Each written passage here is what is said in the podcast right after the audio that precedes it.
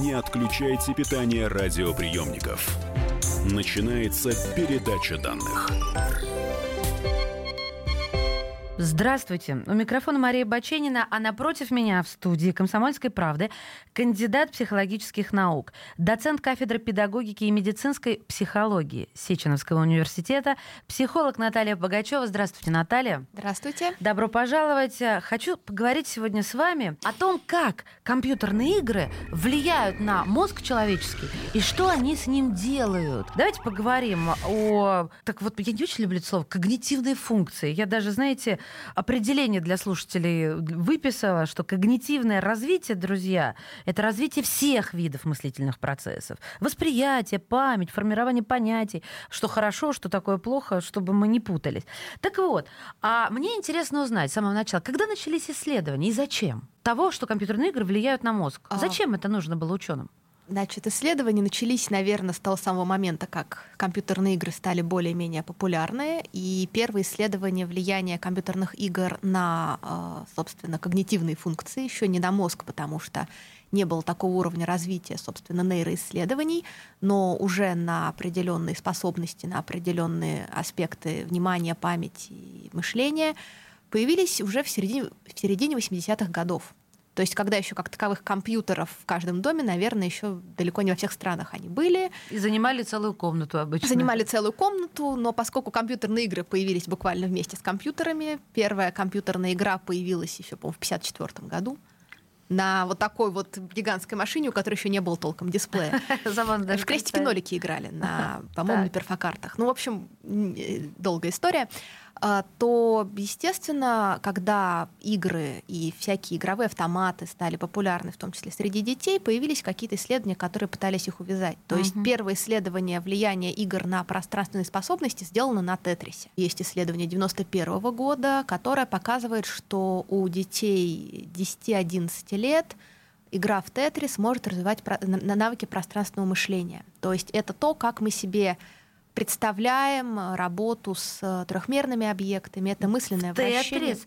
Как может пространственное мышление развивать? А, это все ускоряющиеся падающие объекты, которых нужно пространственно ориентировать. И для того, чтобы эффективно играть в Тетрис, ага. нужно очень хорошо представлять, куда подойдет та или иная фигурка. Это хороший тренинг пространственного Хорошо. мышления. А тогда давайте поговорим, что такое ориентация вот в пространстве, которая якобы вот улучшается благодаря Тетрису, ну как минимум.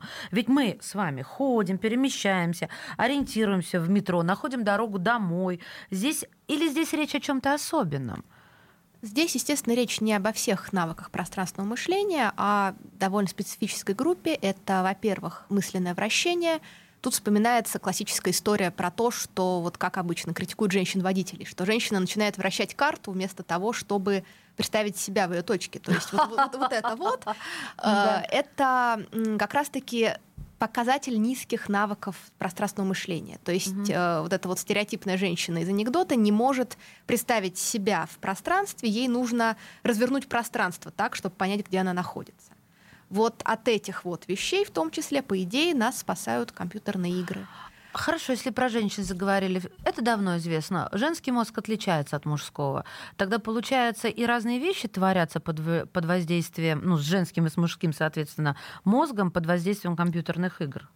Опять-таки, смотря про какую специфику мы говорим. Если мы вот вернемся к пространственным способностям, это одни из самых таких классических исследований, увязанных с играми то для женщин игра вот в эти компьютерные игры дает больший прирост к пространственным способностям, чем для мужчин. То есть оно, это их подравнивает с мужчинами по этой характеристике, и э, считается, что сейчас вот уже нет того разрыва в пространственных способностях вот в этих вот конкретных задачках, конкретных навыках, связанных с представлением э, разных проекций трехмерных объектов на плоскости между, между мужчинами и женщинами, именно из-за компьютеров, из-за гаджетов. Ну хорошо, вы, вы уже мне второй раз, так сказать, сделали замечание. Тогда давайте, какие способности развиваются? Вы сказали только что о пространственном мышлении, и чтобы конкретики придать, расскажите еще, какие развиваются. А, есть исследования, которые... А какие угнетаются, не забудьте тоже, ладно? Не Раз забуду. на мозг влияет. Давай. Все немножко, дальше все запутано. То есть если с пространственными способностями все более-менее определились, дальше все запутано.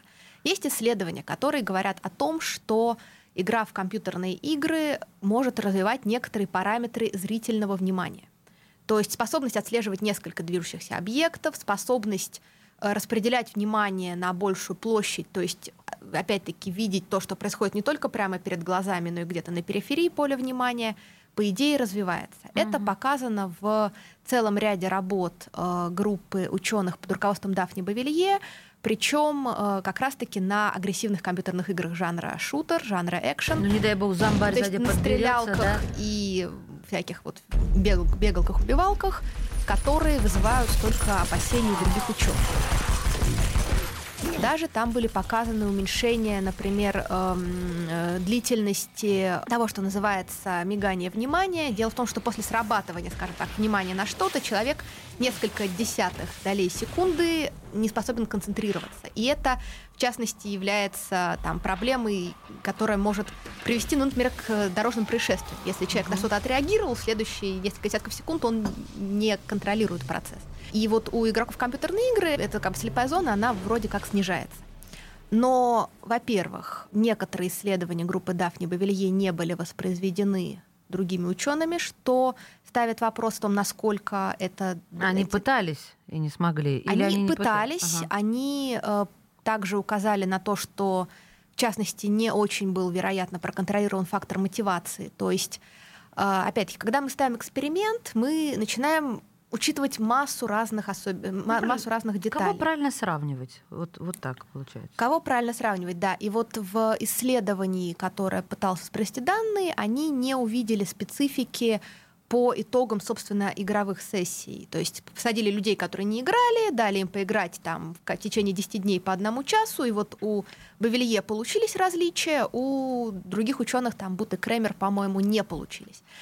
А, но при этом, если взять людей, которые заядлые игроки, сравнить их с незаядлыми игроками или с неиграющими людьми, то оказывается, что действительно есть определенная специфика. Но тут уже вопрос, то ли нужно иметь много часов игры, чтобы получить какой-то эффект когнитивный, то ли люди, которые становятся фанатами игр, просто изначально отличались по этим параметрам. Им, например, может Они быть... такими уродились, вы хотите сказать? Все мы немножко разные. Мы и очень параметры, сильно все разные. Параметры внимания они могут быть, то есть э, есть люди изначально с большим контролем, меньшим контролем, и э, есть вероятность, что люди с, допустим, большим объемом зрительного внимания, им лучше удается играть в компьютерные mm-hmm. игры, поэтому им больше нравится это делать. Потому что если человек плохо получается что-то делать, он устает, допустим, от игры в компьютерные игры, он не будет в них играть. Значит, ориентирование в пространстве. Зрительное подмеч... Подмечание зомби за углом. Это значит понятно, что мы увидим, что из-за поворота несется, как, нарушая ПДД кто-то. Это я пример жизненно привожу. Еще какие эффекты? А, есть а, разные несколько противоречивые исследования в области, опять-таки, объема рабочей памяти, но это тоже скорее можно говорить о том, что вот увеличение... Рабочая — это краткос... кратковременная память — это тот материал, с которым мы одновременно можем вот сейчас работать. Так. То есть э, вроде как, опять-таки, у геймеров он выше, но не все так, опять-таки, очевидно. Есть исследования, которые увязывают когнитивный контроль, то есть, собственно... Это что такое когнитивный? Это, это я не, не знаю, так. Когнитивный контроль — это вот все те же функции лобных долей мозга, угу. которые отвечают за э, поддержание нашей деятельности, за прерывание нашей деятельности, за то, чтобы мы не отвлекались на другие вещи.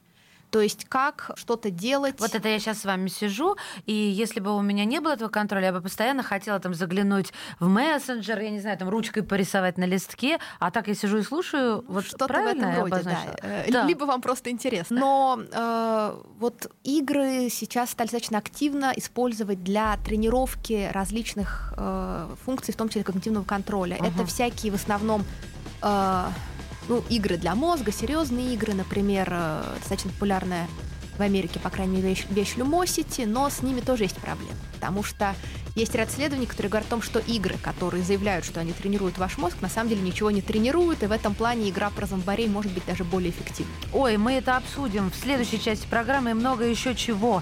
Итак, внимание, кандидат психологических наук, доцент кафедры педагогики и медицинской психологии Сеченовского университета – Психолог Наталья Богачева рассказывает нам о том, как влияет компьютерные игры на головной мозг человека. Не теряйтесь. Не отключайте питание радиоприемников. Идет передача данных.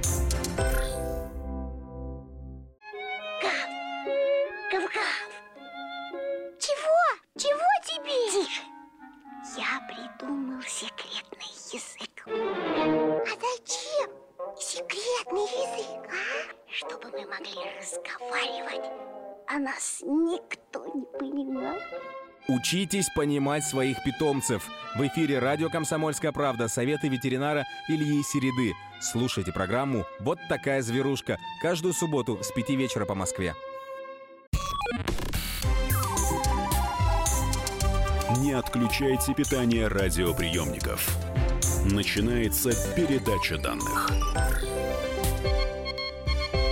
Мы снова в эфире. Здесь, в студии комсомолки, кандидат психологических наук, доцент кафедры педагогики медицинской психологии Сеченовского университета, психолог Наталья Богачева. Говорим о влиянии компьютерных игр на мозг человека, игры и мозг, развитие всех мыслительных процессов, восприятие, память, когнитивные все функции наши. Ну и, конечно же, про эксперименты нам рассказывает Наталья. А, я хочу спросить, потому что вы мне перечислили достаточно достаточно много уже того, что развивается благодаря играм. А что э, в плане плохого? На что влияют компьютерные игры в головном мозге нашем, да? Что угнетается или портится, или ломается? Хорошо. Так, давайте ближе к мозгу, что называется. Да. На самом деле проблема, опять-таки, исследований компьютерных игр в том, что нет компьютерных игр вообще. Компьютерные игры делятся на разные жанры. В частности, все обычно при упоминании компьютерных игр вспоминают либо про стрелялки, шутеры, либо про там, стратегии, либо про массивный массив мультиплеер, то есть многопользовательские массивные онлайн-игры. Mm-hmm. То есть есть много жанров. Я поняла вас, И да. э, жанры обладают определенной спецификой, и в связи с этим связаны с разными функциями. Зачастую mm-hmm. исследования строятся по принципу сравнения разных игр. Там, например, стратегии вызывают довольно мало возражений э, со стороны психологов. Они вроде как способствуют развитию когнитивной гибкости, стратегического мышления и ну, как-то вот не вызывают такого раздражения, как, например, игры жанра экшен и шутер. Что касательно исследований именно на мозге, то есть э, когда человека засовывают в томограф и смотрят активность тех или иных зон при выполнении той или иной задачи, то их пока не так много, они достаточно трудоемкие, и, собственно, они еще будут появляться, наверное. Что вот известно? Есть исследование, в котором э, было показано изменение в объеме серого вещества гиппокампа у людей, которых э, в течение какого-то времени э, ну, не то что заставляли, которых завербовали для того, чтобы они играли в... А гиппокамп у нас где? Ну, вернее, где? зачем? Неважно где, зачем он нам? А, за что он отвечает? у нас отвечает за...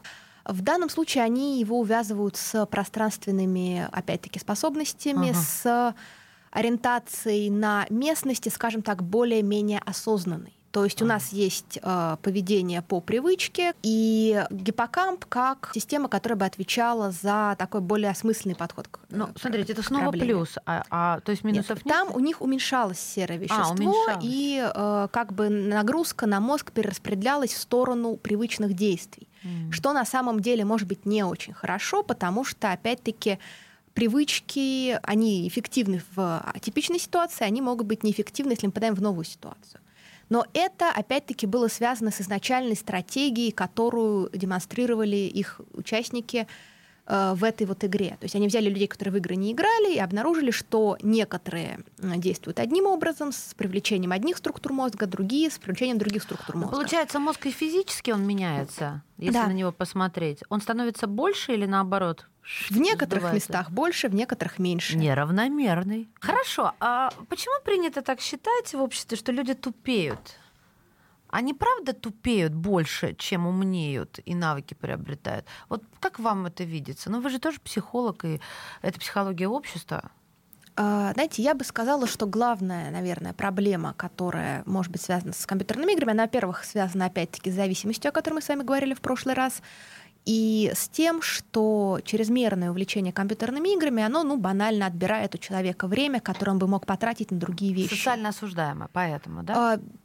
В любом случае, если человек тратит очень много времени на какую-то одну деятельность, то каких-то других деятельностей он недополучает. Если человек, допустим, вместо того, чтобы там, ходить в школу или ходить на работу, играть в компьютерные игры, значит, что у него проваливаются определенные Э, навыки социализации, общения с людьми не в чате или там mm-hmm. не по голосовым сообщениям, а в реальной жизни лицом к лицу. А вы, кстати, про чаты, вы не изучаете такую штуку, что все наше общество придет к тому, что мы перестанем очно общаться, ведь к этому все и идет.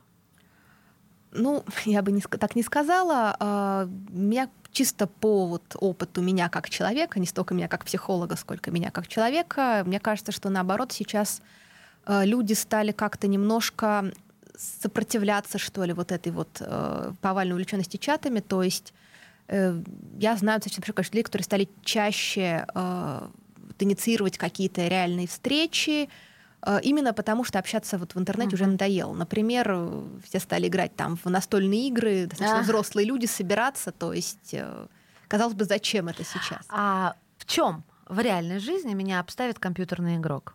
Ну вот я 40-летняя а, женщина, то есть э, родилась в 20 веке, и в компьютерные игры, кроме Angry Birds, по праздникам не играю. В чем меня обставит э, компьютерный игрок? В скорости реакции. Но тут еще вопрос... То есть пинг-понг меня обыграет, получается? Э, зависит, естественно, от его и ваших навыков игры в пинг-понг, но для некоторых даже моторных навыков компьютерные игры могут простраивать некоторые связи в мозге, которые облегчают э, некоторые моторные навыки. По-моему, что такое было про жонглирование. Поняла. То есть скорость реакции это первое, что вам пришло на ум, а значит самое основное.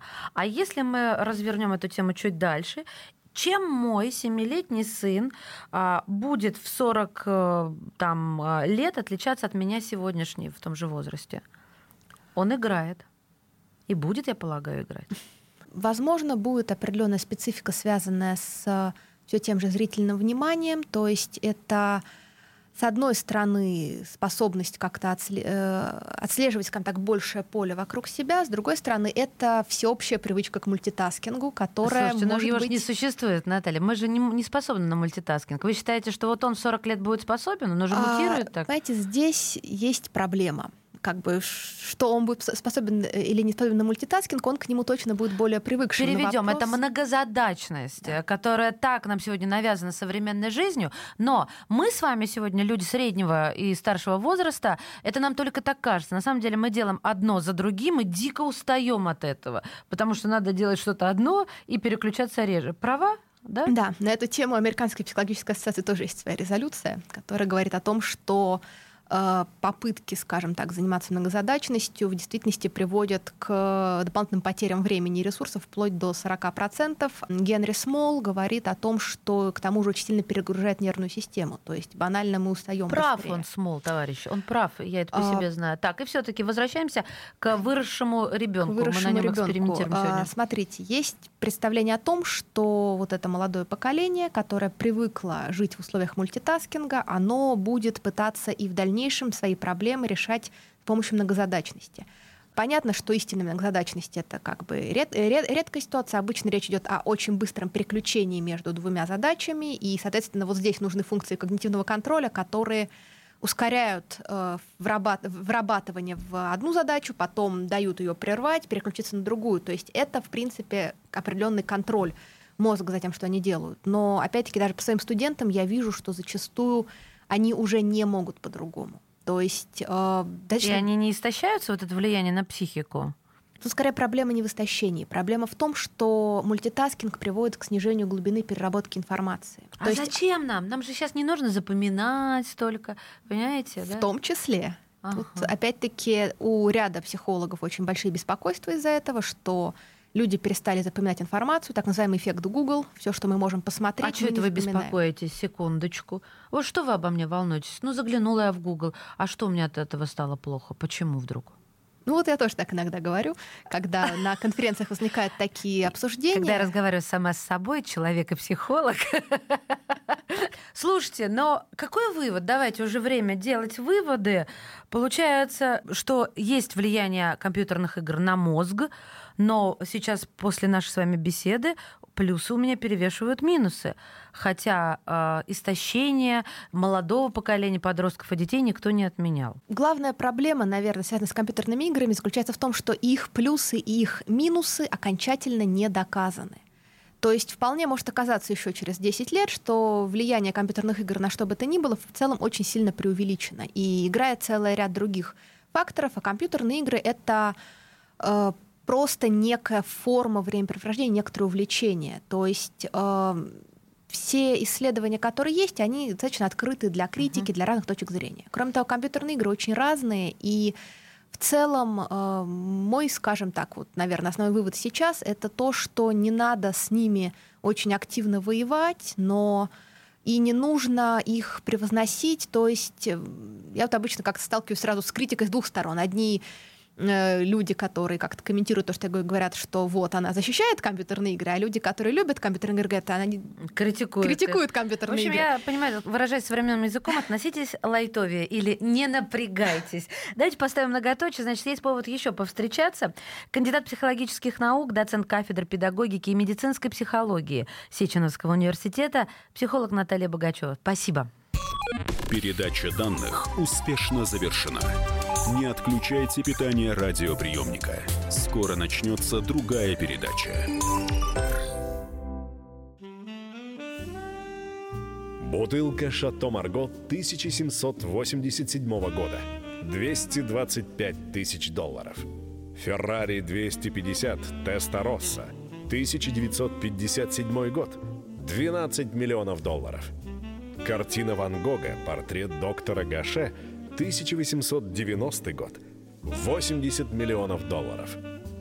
Есть вещи, которые со временем становятся ценнее. Но информацию лучше получать оперативно. Слушайте темы дня по будням на радио «Комсомольская правда».